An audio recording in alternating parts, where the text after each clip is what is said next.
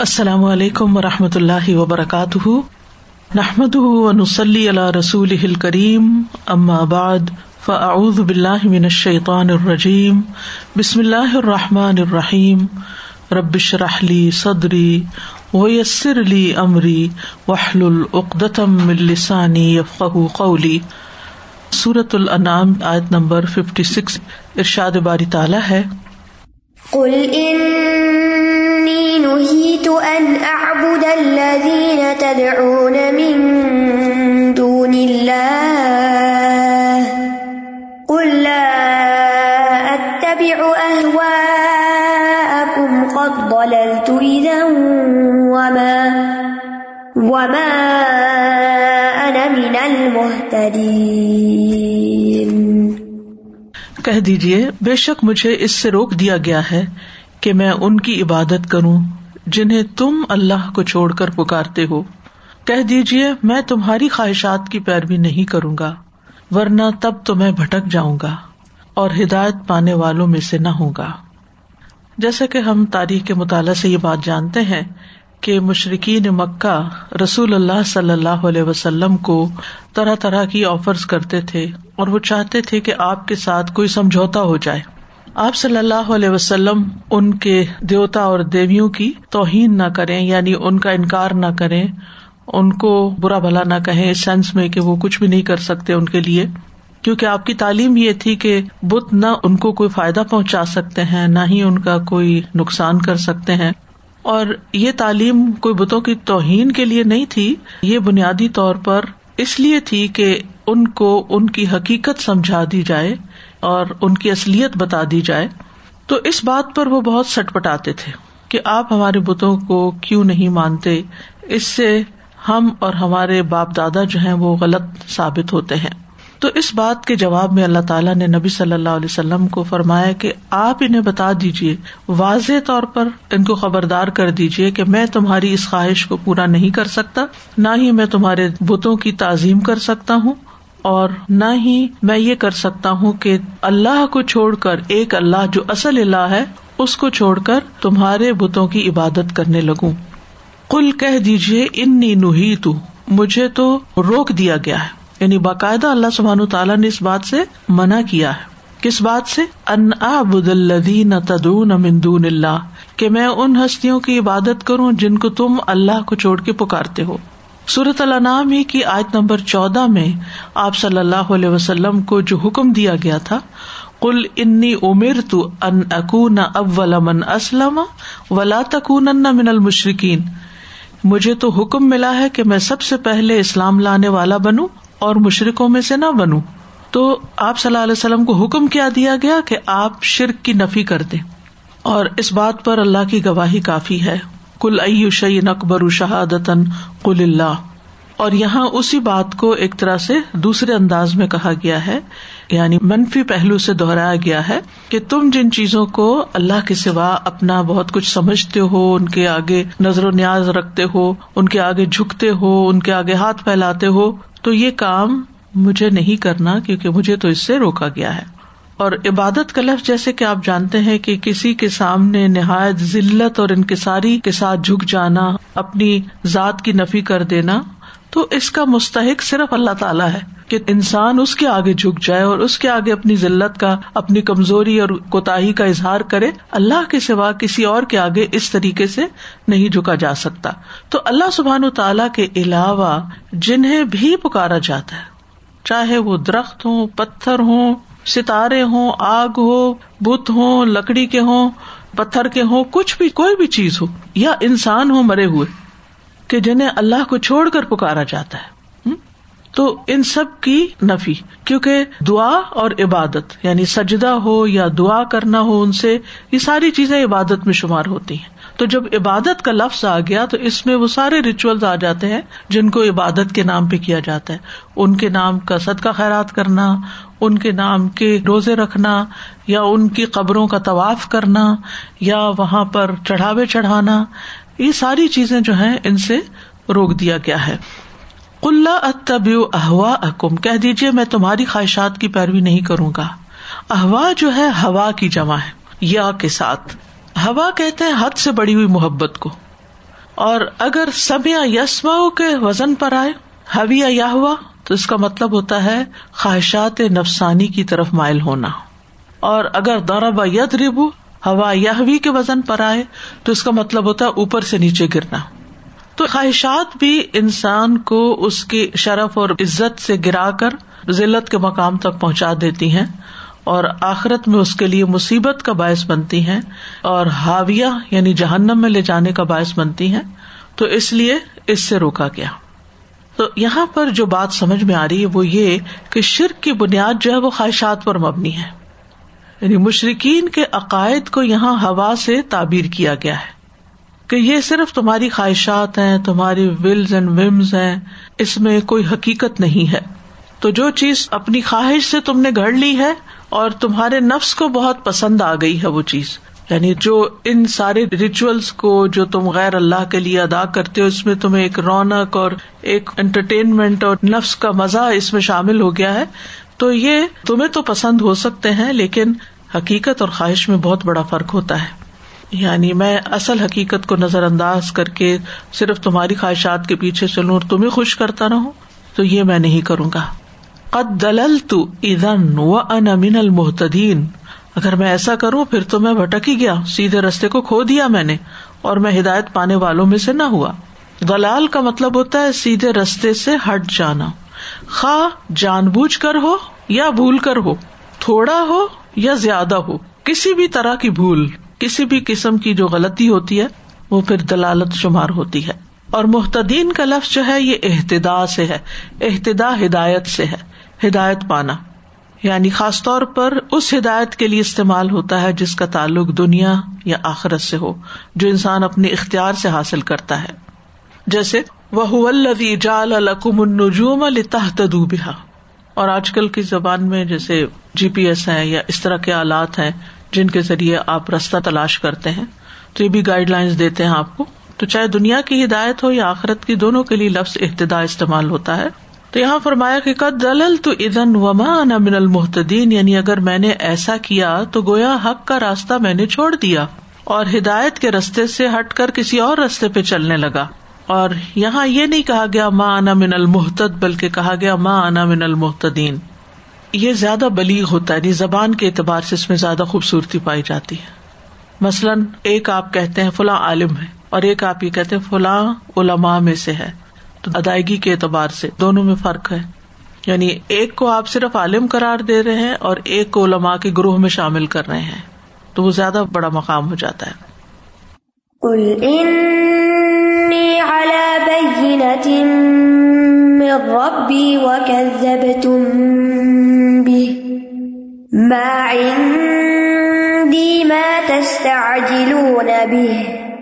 ان الحكم الا لله يقص الحق وهو خير الفاصلين. کہہ دیجیے یقیناً میں اپنے رب کی طرف سے ایک واضح دلیل پر ہوں اور تم نے اسے جٹلا دیا۔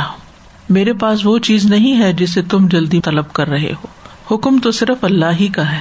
وہ حق کو بیان کرتا ہے اور وہ فیصلہ کرنے والوں میں سب سے بہتر ہے۔ پھر نبی صلی اللہ علیہ وسلم کو خطاب ہے کل آپ کہہ دیجیے آپ کو یہ تعلیم دی گئی ہے کہ اپنے مخالفین سے کہہ دیجیے انی اللہ بینت مر ربی کہ میں اپنے رب کی طرف سے ایک بینا پر ہوں، روشن دلیل پر ہوں، واضح حق پر ہوں۔ صرف میرا کلیم نہیں، بلکہ یہ ایک حقیقت ہے۔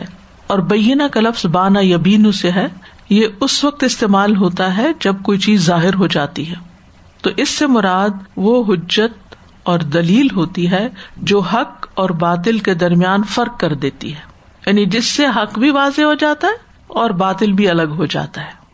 تو اس کا مطلب یہ ہے کہ اے محمد صلی اللہ علیہ وسلم، جو مشرقین یہ چاہتے ہیں کہ آپ ان کی خواہشات کی پیروی کریں، آپ ان سے کہہ دیں، میں یہ کیسے کر سکتا ہوں؟ کیونکہ میں تو ایک واضح شریعت پر ہوں، ایک صحیح ملت پر ہوں، ایک صحیح دلیل پر ہوں، جس میں کوئی شک نہیں۔ وہ کزب تم بھی اور تم نے اس کو جٹلا دیا۔ یعنی تم نے ایک تو یہ کہ اس دلیل کو جٹلا دیا، دوسرے یہ کہ تم نے اپنے رب کو جٹلا دیا۔ اور ایک دور کا مانا یہ بھی کیا جاتا ہے کہ تم نے اس عذاب کو جٹلا دیا جو اس انکار کے نتیجے میں آئے گا۔ کیونکہ مشرقین مکہ نبی صلی اللہ علیہ وسلم سے بطور مذاق کہا کرتے تھے کہ اگر آپ سچے ہیں تو وہ عذاب جس سے آپ ہمیں ڈراتے ہیں، وہ آ کیوں نہیں جاتا؟ تو اس کے جواب میں اللہ تعالیٰ نے فرمایا کہ اے میرے رسول، آپ کہہ دیجیے کہ اللہ نے جو دین میرے پاس بذریعہ وہی بھیجا ہے، اس کی حقانیت کا سچائی کا مجھے پورا پورا یقین ہے۔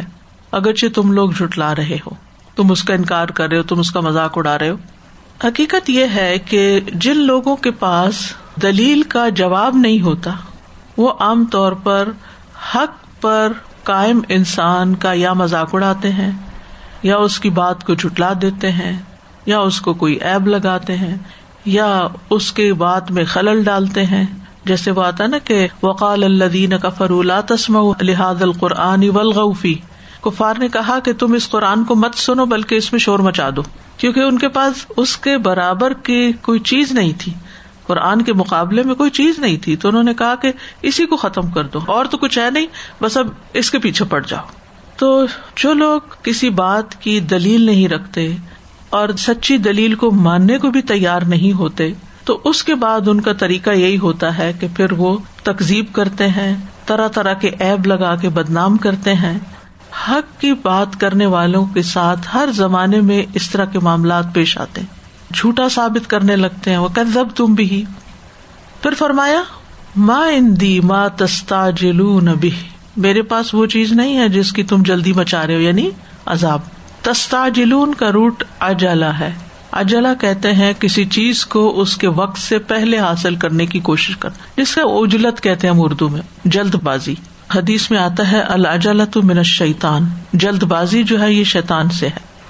اور دین ہمیں یہی سکھاتا ہے کہ کسی بھی معاملے میں جلد بازی جو ہے بے سوچے سمجھے فیصلہ کرنا یہ عقل مندی کی علامت نہیں ہوتا۔ تو کفار نے بارہا قرآن مجید کی آیات سے پتہ چلتا ہے کہ جلدی عذاب مانگا۔ تو اللہ تعالیٰ نے فرمایا سعری کو مایاتی فلاں تستا جلون میں ان قریب تمہیں اپنی نشانیاں دکھاؤں گا، جلدی نہ مانگو۔ ابو جہل نے بھی کہا تھا، اے اللہ، اگر یہی حق ہے جو تیرے پاس سے آیا ہے، تو ہم پر آسمان سے پتھروں کی بارش برسا دے۔ یا ہم پر دردناک عذاب لیا ایک اور جگہ آتا ہے سورج سعد میں، انہوں نے کہا ہمارے رب، ہمارا حصہ حساب کے دن سے پہلے ہی جلدی ہمیں دے دے۔ جو عذاب ہم نے قیامت کے دن دیکھنا ہے، وہ دنیا میں ہی بھیج دے۔ کس قدر کم عقلی کی بات ہے کہ انسان اپنے لیے مانگے تو خیر مانگے، نہ کہ شر مانگے۔ لیکن ایمان والے ہمیشہ دنیا اور آخرت دونوں کے عذاب سے ڈرتے ہیں۔ سورج شورا میں آتا ہے یستا جلو بحلدین امین بحا ولدین آمن مشفق منہا۔ وہ لوگ جو اس پر ایمان نہیں لاتے، وہ اسے جلدی مانگتے ہیں، اور وہ لوگ جو ایمان لائے ہیں، وہ اس سے ڈرنے والے ہیں۔ یعنی ایمان والے عذاب سے ڈرتے ہیں، اور جو ایمان نہیں لائے، وہ جلدی عذاب مانگتے ہیں۔ ان الحکم اللہ فیصلے کا اختیار تو اللہ کے پاس۔ یعنی عذاب کا لانا میرے ہاتھ میں نہیں ہے۔ اجر، ثواب، جزا، سزا، یہ سب کچھ اللہ کے پاس ہے۔ اور حق کو باطل سے الگ کرنے کا اختیار بھی اللہ ہی کے پاس ہے۔ اور اللہ تعالیٰ کوئی بھی فیصلہ اپنی حکمت کے ساتھ کرتا ہے۔ بعض اوقات ایسا ہوتا ہے کہ ہم کوئی چیز جلدی چاہ رہے ہوتے فوراً ہو جائے، ابھی ہو جائے، جلدی ہو جائے۔ لیکن اس کا ایک وقت ہوتا ہے اور وہ اپنے وقت پر ہی خوبصورت ہوتی ہے۔ وہیں پر ہی سجتی ہے، وہیں پر ہی اس کا فائدہ صحیح معنوں میں پہنچتا ہے۔ تو عام زندگی کے ہمارے امور ہوں، حالات ہوں، ان میں بھی ہمیں صبر سے کام لینا چاہیے۔ بعض لوگ تو حالات سے پریشان ہو کے موت مانگنے لگتے ہیں کہ بس جلدی سے ہمیں موت آ جائے۔ حالانکہ انہیں نہیں پتا کہ ان کی زندگی کتنی قیمتی ہے اور اس سے وہ اپنی کتنی آخرت کما سکتے ہیں۔ اگرچہ مشکل میں ہے ان کی زندگی، لیکن ان کی مشکل کا ہر دن ان کے لیے اجر و ثواب کا باعث ہے۔ جو ثواب کے ذخیرے ان کے لیے اکٹھے ہو رہے ہیں، وہ قیامت کے دن بہت بڑے اجر کا باعث ہوں گے کہ جس کو دیکھ کے دوسرے لوگ کہیں گے، کاش ہم پہ بھی ایسی مصیبتیں آتی۔ تو آج ہمیں بھی یہ اجر ملتا۔ لیکن دنیا میں چونکہ وہ ہمیں نظر نہیں آتا، اس لیے ہم کہتے کہ بس یہ مشکل جلدی ختم ہو جائے۔ اور یہ ہمیں سے ہر ایک کا حال ہے، کیونکہ خل قل انسان من اجل۔ انسان اجل سے پیدا کیا گیا، وہ اس کی سرشت میں یعنی وہ اس کی ویکنیس ہے، وہ ایسا کرتا ہی ہے۔ جبکہ اللہ تعالیٰ اپنے فیصلے، حکمت پر مبنی کرتا ہے۔ اور فیصلے کا سارے کا سارا اختیار بھی اللہ ہی کے پاس ہے۔ دنیا میں جو کچھ ہوتا ہے، اسی کے حکم سے ہوتا ہے۔ فل حکم علی الکبیر لہ الحمد فل اولا ول آخرا و لہ الحکم و ترجاؤن اور اللہ تعالیٰ کے لیے تو کوئی کام کرنا قطن مشکل نہیں، انما امر ادا اراد شعین یقول الح کن فیقون بس کن فیقون ہوتی ہے۔ انسان کہتا تھا کہتے اتنا آسان تھا، بس یہی تھا، اتنی سی دیر تھی۔ ہم وقت کے آنے سے پہلے، کام ہونے سے پہلے ایک گھبراہٹ کا شکار ہوتے پتہ نہیں کیسے ہوگا، پتہ نہیں کیا ہوگا، پھر کیا ہو جائے گا۔ کیسے کیسے خوف، کیسے کیسے اندیشے۔ لیکن جب اللہ تعالیٰ کسی مشکل کو آسان کر دیتا ہے تو انسان حیران ہو جاتا ہے۔ تو یہ یاد رکھنا چاہیے کہ الحکم للہ، فیصلے کا اختیار اللہ کے پاس۔ یقص الحق، وہ حق بیان کرتا ہے، حق ہی بتاتا ہے۔ یعنی اپنے فیصلوں میں بھی وہ حق کی پیروی کرتا ہے۔ وہ ہوا خیر الفاصلین اور وہ بہترین فیصلہ فرمانے والا ہے۔ اپنے بندوں کے درمیان بہترین قاضی ہے۔ اس لیے بندوں کو اللہ کے فیصلوں پر اعتبار بھی کرنا چاہیے اور صبر سے انتظار بھی کرنا چاہیے۔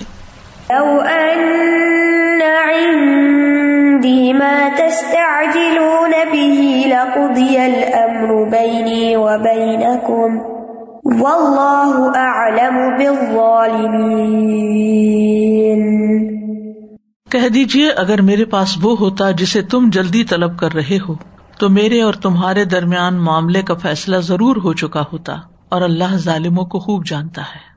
پھر نبی صلی اللہ علیہ وسلم بھی کو خطاب ہے؟ کل آپ کہہ دیجیے انہیں بتا دیجیے لو انا ان دی اگر میرے پاس ہوتا ماں تستا جلو نبی جس کو تم جلدی مانگ رہے ہو یعنی عذاب۔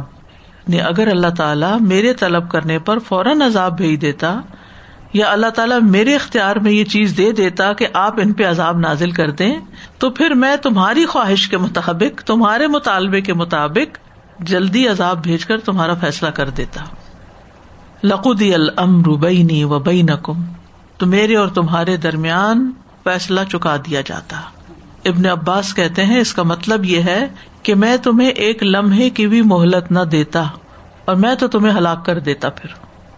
اور حقیقت یہ ہے کہ عذاب مانگنے والے جب عذاب آ جاتا ہے تو پھر اس سے بھاگتے بھی ہیں، لیکن اس وقت پھر بھاگنے کی کوئی جگہ نہیں رہتی۔ اللہ کا عذاب آ جائے تو پھر کوئی اسے پھیر نہیں سکتا۔ یہ لوگوں کی ناسمجھی ہے۔ اور قرآن مجید سے ہمیں یہ بھی پتہ چلتا ہے کہ عذاب کا ایک وقت مقرر ہے اور عذاب دن یا رات میں کسی بھی وقت آ سکتا ہے۔ سورت العنکبوت میں آتا ہے ویستا جلون قبل ادابی ولا اجل مسمن لجا احم العذاب۔ وہ لوگ آپ سے عذاب کو جلدی مانگتے ہیں۔ اور اگر مدت مقرر نہ ہوتی تو ضرور ان کے پاس عذاب آ چکا ہوتا۔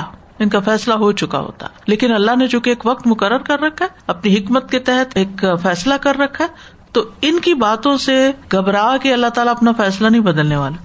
ہم لوگ جب کوئی کسی بات کا ارادہ کرتے ہیں، عزم کرتے ہیں اور پھر فیصلہ کرنے کے بعد ہمیں لگتا ہے شاید ٹھیک نہیں، کیونکہ ہمارے علم میں کمی ہوتی ہے نا۔ تو اپنے اوپر بھی یقین اور اعتماد نہیں ہوتا کہ جو ہم کر رہے ہیں، صحیح کر رہے ہیں، اپنے لیے یا دوسروں کے لیے۔ تو پھر ہم اپنے فیصلے بدل بھی دیتے ہیں۔ لیکن اللہ سبحان و تعالیٰ کے فیصلے نہیں بدلتے۔ ما یو بدل القول الدیا میرے ہاں بات بدلی نہیں جاتی۔ وما انا بز اللہ مل اور میں بندوں پہ ظلم کرنے والا بھی نہیں ہوں۔ اللہ تعالیٰ کا ہر فیصلہ سوچا، سمجھا، نپا، تلا، درست فیصلہ ہے اور اللہ نے ہر کام کے لیے ایک وقت مقرر کر رکھا ہے اور وہ اپنے وقت پر ہی کام کرتا ہے۔ کیونکہ اللہ تعالیٰ جانتے آگے کیا ہونے والا ہے۔ اور جو چیز ہم جلدی مانگ رہے ہوتے ہیں، اگر ہمیں جلدی مل جائے تو بازو کا تو ہمارے لیے نقصان دہ بھی ہوتی ہے۔ اللہ عالم ظالمین اور اللہ ظالموں کو خوب جانتا ہے۔ اس میں ایک تو کفار کے لیے دھمکی ہے۔ کہ اللہ تعالیٰ کو پتا ہے کون کون ظالم ہے، کون غلط کام کر رہا ہے، چنانچہ وہ ان کے ساتھ وہی معاملہ کرے گا جس کے وہ مستحق ہیں۔ ان کو ظلم کا بدلا ملے گا۔ دوسرا، یہ کہ ظالموں کے حال سے اللہ واقف ہے بس ان کا معاملہ اللہ کے حوالے کر دو۔ اور یہاں ظلم سے مراد اپنی جان پہ ظلم ہے۔ مطلب کیا ہے کہ یہ لوگ خود اپنی جانوں پہ ظلم ڈھانے والے ہیں۔ اللہ تعالیٰ ان کو ڈھیل دے کر عذاب کو مؤخر کر کے انہیں اپنی رحمت سے نواز رہا ہے، اصلاح کا موقع دے رہا ہے، لیکن یہ پھر بھی عذاب مانگے چلے جا رہے ہیں۔ ان سے زیادہ نہ سمجھ کون ہوگا؟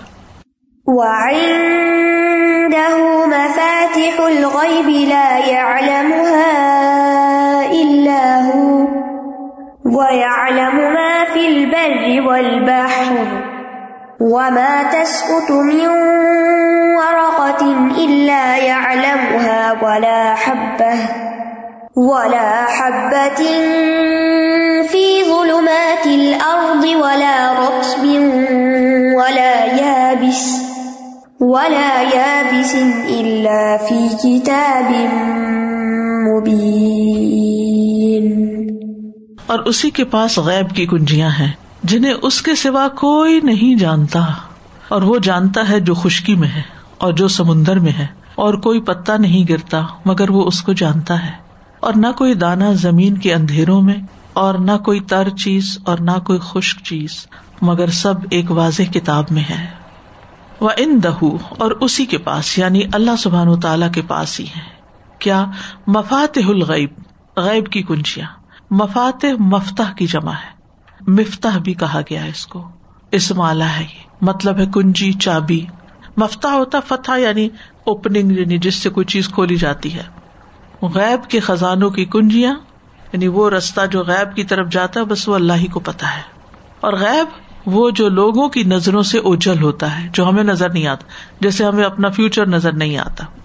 اس کو جان لینے کا کوئی طریقہ نہیں ہے۔ تو غیب سے مراد اشیا بھی ہوتی ہیں اور مانوی چیزیں بھی ہوتی ہیں۔ جیسے فرشتے، جنات، یہ فزیکل چیزیں ہیں، لیکن ہماری نگاہوں سے اجل ہے فزیکل مراد ان کا وجود ہے۔ اور مانوی چیزوں میں جیسے وقت ہوتا ہے، موت کا وقت کسی کو نہیں پتا، قیامت کا وقت کسی کو نہیں پتا۔ تو یہ بھی غیب ہے اور مختلف چیزیں جو ہمیں نظر نہیں آتی وہ بھی غیب ہے اور یہاں اندہ کو پہلے لایا گیا۔ اندہ جو ہے ضرف ہے، مکان، زمان دونوں ہو سکتے پہلے اس لیے لایا گیا ہے کہ صرف اسی کے پاس ہے یعنی اس کو خاص کرنے کے لیے۔ اور مفات الغیب کیا ہے؟ کیا چیزیں جن کو مفات الغیب کہا جاتا ہے؟ ان میں ایک مانا یہ کیا گیا ہے کہ پانچ چیزیں مفات الغیب میں سے ہیں جو حدیث سے ثابت ہے صحیح بخاری کی حدیث ہے کالا رسول اللہ صلی اللہ علیہ وسلم مفات الغیبی خمسن، خزانہ غیب کی کنجیاں پانچ ہیں۔ لا عالم اللہ، جن کو اللہ کے سوا کوئی نہیں جانتا۔ نمبر ایک، اللہ کے سوا کوئی نہیں جانتا کل کیا ہوگا۔ نمبر دو، اللہ کے سوا کوئی نہیں جانتا کہ عورتوں کے رحم میں کیا کمی بیشی ہوتی ہے، کیا زیادہ ہو جاتا ہے، کیا کم ہو جاتا ہے۔ تیسری بات، اللہ کے سوا کوئی نہیں جانتا کہ بارش کب برسے گی۔ جو موسمیات والے وہ صرف اندازہ لگاتے ہیں اور بعضوں کا تو کہتے ہیں اسٹارم آ رہا ہے، حالانکہ کچھ بھی نہیں ہوتا۔ چوتھی بات، کوئی نہیں جانتا کہ اس کی موت کہاں آئے گی۔ پانچویں چیز، کوئی نہیں جانتا کہ قیامت کب آئے گی۔ یہ سب باتیں صرف اللہ ہی جانتا ہے۔ دوسرا مانا یہ کیا گیا ہے کہ یہ آسمانوں کے غیب کے خزانے ہیں، جیسا کہ تقدیر اور رسک تقدیر کا معاملہ بھی اللہ کے پاس ہے، کوئی نہیں جانتا کہ اس کی تقدیر میں کیا لکھا ہے، اور رسک بھی اللہ کو معلوم ہے۔ تیسری چیز، ثواب و جزا۔ یہ بھی غیب سے تعلق رکھتا ہے۔ ہم سب کو کبھی کبھی کتنی پریشانی ہونے لگتی ہے۔ پتہ نہیں جو ہم کرتے اس کا کوئی ثواب بھی ہمیں ملے گا کہ نہیں۔ ایک بے چینی سی ہوتی ہے۔ پتہ نہیں قبول ہوا کہ نہیں، کوئی طریقہ ہو پتا چلے کہ یہ قبول ہو گیا۔ نشانیاں دنیا میں ڈھونڈتے رہتے ہیں، لیکن نہیں پتا۔ موت کے وقت کیا ہوگا نہیں پتا، قبر میں کیا ہوگا نہیں پتا۔ آخرت میں امال نامے میں سے کیا نکلے گا؟ کیا اخلاص کے ساتھ کیا اور کیا دکھاوے کے لیے کیا؟ اپنا بھی نہیں پتا ہمیں۔ کس وقت کہاں سے نیت خراب ہو جاتی ہے نہیں پتا۔ تو یہ غیب کی کنجیاں ہیں۔ غیب سے تعلق رکھتی ہے یہ بات۔ یعنی ثواب اور جزا جو ہے اور ہمارا جو انجام ہے۔ نبی صلی اللہ علیہ وسلم نے اپنے بارے فرمایا صورت الحقاف میں ہے کل ما کن تو بد امن رسولی و ماں ادری ما یو فالوبی ولا بکم کہہ دیجیے میں رسولوں میں سے کوئی انوکھا رسول نہیں ہوں اور نہ میں یہ جانتا ہوں کہ میرے ساتھ کیا کیا جائے گا اور نہ یہ کہ تمہارے ساتھ کیا کیا جائے گا۔ میں تو بس اسی کی پیروی کرتا ہوں جو میری طرف وہی کیا جاتا ہے۔ میں تو بس ڈرانے والا ہوں واضح طور پر۔ چوتھی چیز مراد ہے عذاب۔ مجھے نہیں معلوم کہ یہ عذاب کب آئے گا۔ وہ یقول متا حاضلواد ان کن تم صادقین کل ان علم ان دلہ و ان نما انا نذیر مبین صورت ملک میں آتا ہے۔ وہ کہتے ہیں کہ یہ وعدہ کب پورا ہوگا اگر تم سچے ہو۔ کہہ دیجیے اس کا علم تو اللہ ہی کے پاس ہے۔ میں تو کلم کلا ڈرانے والا ہی ہوں۔ پانچویں چیز، انسان کی عمر اور اس کے عمل کا آخری انجام، نہیں پتا۔ بعض اوقات آپ دیکھیے اتنے بوڑھے بوڑھے لوگ وہ زندہ رہتے ہیں اور ان کی اولاد فوت ہو جاتی ہے۔ بعض مریض ڈاکٹر کہہ دیتے ہیں، بس دو ہفتے ہیں لیکن اس سے پہلے مر جاتے ہیں۔ کچھ اس سے بھی زیادہ، کئی کئی سال جیتے اللہ ہی جانتا ہے کس کی عمر کتنی ہے۔ حتیٰ کہ ڈیتھ بیڈ کے اوپر بھی نہیں پتا ہوتا روح کب نکلے گی، کب تک سانس چلے گی۔ اللہ ہی کو پتا ہے۔ اور پھر ہمارے عمل کا آخری انجام کیا ہوتا ہے؟ کیونکہ کچھ لوگ ساری زندگی نیک نیک کام بظاہر کرتے رہتے ہیں، لیکن آخر میں ایسا غلط کام کرتے ہیں کہ جس سے انجام خراب کر بیٹھتے ہیں۔ اور بعض لوگوں کی زندگی کھلنڈری ہوتی ہے، لیکن آخری عمر میں اتنے سنجیدہ ہو جاتے ہیں، توبہ کر لیتے انجام اچھا ہو جاتا ہے۔ چھٹی چیز، جو چیز وجود میں آنی ہے، وہ آئے گی یا نہیں آئے گی؟ ہوگی تو کیسی ہوگی؟ اور جو نہیں ہوئی، اگر وہ ہوتی تو کیسے ہوتی؟ اس کا علم بھی اللہ کے پاس ہے۔ جو چیز ابھی وجود میں نہیں ہے۔ مثلاً آپ کی ابھی شادی نہیں ہوئی، آپ کے بچے کی شادی نہیں ہوئی۔ تو آپ سوچتے ہیں کہ پتنی کیسی بہو ہوگی، کون ہوگی اللہ کی بندی، کہاں سے آئے گی، کب ہوگی۔ یعنی انسان بالکل اندھیرے میں ہوتا ہے، بالکل اندھیرے میں۔ پھر یہ کہ اللہ تعالیٰ کو چیز دکھا دیتا ہے۔ اسی طرح جب شادی ہو جاتی ہے تو پھر بچہ پتا نہیں کب ہوگا، اور پھر وہ لڑکا ہوگا یا لڑکی ہوگی پتا نہیں میرے کتنے بچے ہوں گے۔ بچے زندہ کب تک رہیں گے؟ کیسے ہوں گے؟ نہیں پتا۔ کسی کو نہیں پتا۔ اگر انسان کو وقت سے پہلے پتا چل جائے کہ اس شادی کا انجام ڈیوس ہے تو شادی نہ کرے۔ اگر یہ پتا چل جائے کہ اس شادی کا انجام ایسے بچے جو فوت ہو جائیں گے یا بیمار ہوں گے تو انسان بچے ہی نہ پیدا کرے۔ نہیں پتا نا؟ تو بہت سی چیزیں ہمیں نہیں پتا۔ اندہ مفات الغیب۔ سارے راز اللہ کے پاس ہے غیب کا علم اسی کے پاس ہے۔ وہ ہمارے رازوں کو جانتا ہے۔ ہم اس کے راز نہیں جانتے۔ وہ ہمارے سینوں میں جو کچھ ہے اس کو بھی جانتا ہے۔ تو یہ بڑی اہم بات ہے کہ مخلوق میں سے غیب کا علم کسی کے پاس نہیں ہے۔ اللہ یہ کہ اللہ سبحان تعالیٰ اپنے رسولوں میں سے کسی کو اس پر مطلع کر دے۔ اسی کی بنا پر نبی صلی اللہ علیہ وسلم نے بہت سی پیشن گوئیاں بھی کی تھی آپ نے کچھ غیب کی باتوں کی خبر دی تھی۔ تو وہ دراصل وہی کے ذریعے آپ کو بتا دیا گیا تھا۔ مثلاً آپ کو مرنے کے بعد سب سے پہلے کون آ کے ملے گا؟ حضرت فاطمہ کو آپ نے خوشخبری دی تھی۔ تو اللہ تعالیٰ نے آپ کو بتایا تھا نا، خود سے تو آپ کو نہیں پتا تھا۔ اسی طرح آپ کی بیویوں میں سے سب سے پہلے کون فوت ہوگی؟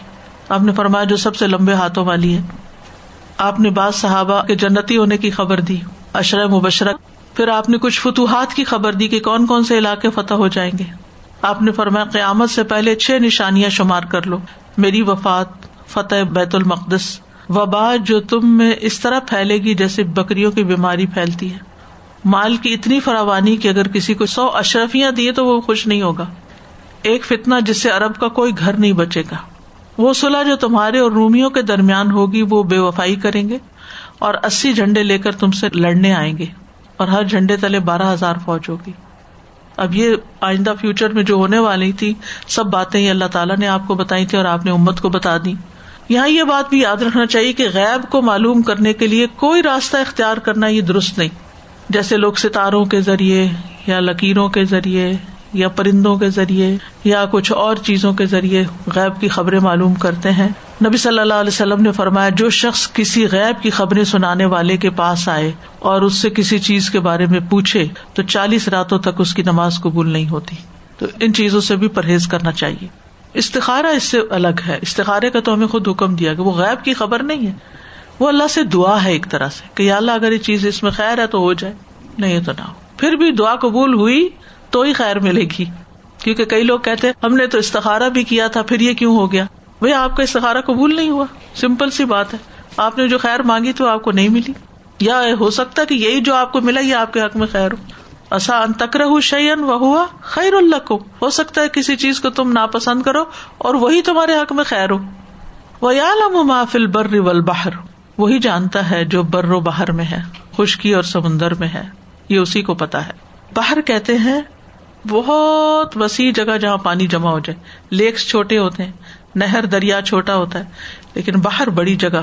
اور اسی طرح یہ بھی کہا جاتا ہے کہ کھاری پانی ہوتا ہے جہاں وہ باہر کہلاتا ہے۔ اوشن اور بر باہر کے مقابلے میں خشکی کی جگہ۔ مجاہد کہتے ہیں بر سے مراد جنگلات اور بے آب و گیا زمینیں ہیں اور باہر سے مراد بستیاں اور شہر ہیں۔ اور ان دونوں مقامات پر جو چیز بھی پیدا ہوتی ہے اللہ اس کو جانتا ہے۔ یہاں بر کا ذکر باہر سے پہلے کیا گیا ہے۔ جبکہ بر جو ہے باہر کے مقابلے میں چھوٹی چیز ہے۔ سمندر کی مخلوق، زمین کی مخلوق سے کہیں زیادہ ہے۔ وسط بھی زیادہ ہے، گہرائی بھی زیادہ ہے۔ تو اللہ تعالیٰ نے ان دو جگہوں کو خاص طور پر بیان کیا ہے۔ کیونکہ انسان یا خشکی پہ ہوتا ہے یا سمندر پہ ہوتا ہے۔ اللہ تعالیٰ ہر وہ چیز جانتا ہے جو ان دونوں کے بیچ میں ہے۔ سبحان اللہ۔ ہر وہ چیز کتنا زیادہ ہے اس کا علم۔ ایک تو وہ سارے راز جانتا ہے، غیب جانتا ہے، پھر یہ سب بھی جانتا ہے۔ پھر کچھ چیزوں کو الگ الگ ذکر کیا گیا۔ وما تسخط مم ورقت اللہ عالم کوئی پتا جو گرتا ہے، اس کو معلوم ہوتا ہے۔ دنیا میں کتنے پودے ہیں۔ اور ان پودوں میں کتنے پتے ہیں؟ اور کس وقت کس درخت سے کس پودے سے کون سا پتا چپکے سے ڈڑ جاتا ہے؟ ہمیں نہیں پتا چلتا۔ آپ اپنے باغ کے پتوں کو بھی نہیں گن سکتے۔ کہاں یہ کہ سارے پتوں کو۔ کوئی بھی اس کے مقابل نہیں۔ یعنی اگر ہم کوئی کہیں کہ بہت سے سائنٹسٹ مل کے تو اس بات کی تحقیق کر رہے ہیں کہ کتنے پتے سال میں گرتے ہیں، وہ گن نہیں سکتے۔ کیونکہ پتے جب گرتے ہیں تو کبھی ہوا اڑا کے ان کو کہیں سے کہیں لے جاتی ہے وہ ضروری نہیں کہ نیچے گرے تو آپ ان کو گن لیں۔ اڑ کے پتہ نہیں کہاں چلے گئے۔ پھر جب درختوں کے ساتھ لگے ہوتے ہیں، اس وقت بھی ان کو گننا مشکل ہے۔ ایک ایک ٹہنی کے ساتھ بہت پتے ہوتے ہیں۔ پھر کچھ پتے جلدی گر جاتے ہیں، کچھ پتے دیر سے گرتے ہیں، کچھ گرتے ہی نہیں ہے یہ سب وہی جانتا ہے۔ تو کہنے کا مطلب کیا ہے کہ جو ذات پتوں کی حرکتیں جانتی ہے کہ کس وقت کون سا گر جائے گا، وہ تمہارے بھی سارے امال جانتا ہے۔ یعنی جن و انس کے سارے امال کی خبر ہے اس کو۔ یا مخائنت و ماتخ ولا حبت فی ظلمات الارض۔ اور نہ کوئی دانا جو زمین کے اندھیروں میں ہوتا ہے، زمین کی تہوں میں ہوتا ہے۔ یعنی بیج۔ اسی طرح بازو کا چٹان کے نیچے، زمین میں سب سے نیچے کوئی چیز ہوتی ہے، اللہ کو پتا ہے، ہمیں نہیں معلوم۔ تو یہاں زمین کے اندھیروں سے اندرونی حصہ زمین کا مراد ہے۔ اور انسان کو نہیں پتا ہوتا کہ اندر زمین کے کون کون سی تہیں ہیں، کہ کہاں جا کے پانی ہے، کچھ۔ تو اللہ تعالیٰ ہر ایک دانے کے بارے میں بھی جانتا ہے، کون سا دانا کہاں گرے گا، کیا اگائے گا، اسے کون کھائے گا، سب اس کو پتا ہے۔ ہمیں خود نہیں پتا کہ ہم جو بریڈ کا پیس کھا رہے ہیں، یہ کس دانے سے بنا ہے۔ ہمیں تو دانے کی شکل بھی نہیں دیکھی، لیکن وہ جانتا ہے، اس کے علم ہے۔ اسی طرح ماں کے پیٹ میں جو کچھ ہے، اس کو بھی وہی جانتا ہے۔ ولا رت بن ولا یا بس نہ تر نہ خشک۔ علماء نے ان کے کئی معنی بیان کیے ہیں۔ رتب کا مانا پانی اور یابس سے مراد جنگل، پھر رتب سے مراد زندہ چیز، یابس سے مراد مردہ چیز، ڈرائی۔ تیسرا رتب سے مراد مومن کی زبان جو اللہ کا ذکر کرتی ہے، اور یابس سے مراد وہ زبان جو ذکر نہیں کرتی۔ خشک ہے، ایسے ہی ہے بس۔ اور چوتھا مانا یہ بھی کیا گیا ہے کہ ان دونوں سے مراد ایک ہی چیز ہے، کیونکہ ایک چیز اگر تر ہوتی ہے تو پھر وہ خشک بھی ہو جاتی ہے اور کبھی خشک ہونے کے بعد پھر تر ہو جاتی ہے۔ تو اس کو پتا ہے کہ کس چیز پر کب تری آئی، کب خشکی آئی اور کب دوبارہ سے وہ تر ہو گئی۔ جیسے بارشیں برستی ہیں، پہاڑوں پہ گرتی ہیں، پہاڑوں پہ تری آ جاتی، پھر سورج نکلتا ہے، خشک ہو جاتے ہیں، پھر بارش آ جاتی۔ یہ تبدیلیاں سب اس کے علم میں ہے وہ جانتا ہے۔ اللہ فی کتاب مبین، نہ صرف یہ کہ جانتا ہے، مگر ایک کھلی کتاب میں لکھا ہوا بھی ہے۔ ہر چیز لوہے محفوظ میں لکھی ہوئی ہے۔ سورت قاف میں آتا ہے، قد علم ماتن قسل ارد منہم و اندنا کتاب حفیظ۔ بے شک ہم جان چکے ہیں، جو کچھ زمین ان میں سے کم کرتی ہے۔ یعنی مردے کو جب دفن کرتے ہیں، تو مٹی جو کچھ کھا جاتی ہے، اللہ کو وہ بھی پتا ہے۔ اور ہمارے پاس ایک کتاب ہے جو خوب محفوظ کرنے والی ہے یعنی ساری معلومات کو لکھنے والی ہے۔ جو اوپر نظر آتی ہے وہ بھی، جو اندر ہے وہ بھی، جو روشنی میں وہ بھی، جو اندھیرے میں وہ بھی۔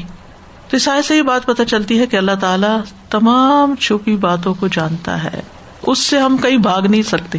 یہ یقین دلانا کیوں ضروری ہے کہ اللہ تعالیٰ ہر چیز جانتا ہے تاکہ انسان اپنے اوپر چیک رکھے کہ میں اللہ کی نگاہ میں ہوں، کہیں پر بھی ہوں، گھر میں ہوں، باہر ہوں، جو میں نے کہا، جو میں نے کیا، سب اس کو پتا چل جائے گا۔ اس لیے مجھے اپنا معاملہ اس کے ساتھ درست رکھنا ہے۔ کیونکہ ہمارے سارے اعمال اللہ کے علم میں ہے و اللہ بکل شعین علیم۔ و اللہ بما تعملون بصیر۔ و اللہ بصیر بما تعملون۔ بار بار یہ باتیں قرآن میں آتی ہیں۔ اللہ تعالیٰ ظاہر بھی جانتا ہے، چھپا ہوا بھی جانتا ہے۔ ان اللہ یعلم ما یسرون و ما یعلنون۔ اور ہر انسان کی ہر بات ریکارڈ بھی کی جا رہی ہے۔ اس لیے انسان کو اللہ سے ڈرنا چاہیے اور گناہوں سے بچنا چاہیے، کیونکہ یہ سب کچھ کل قیامت کے دن ہمارے سامنے آ جائے گا۔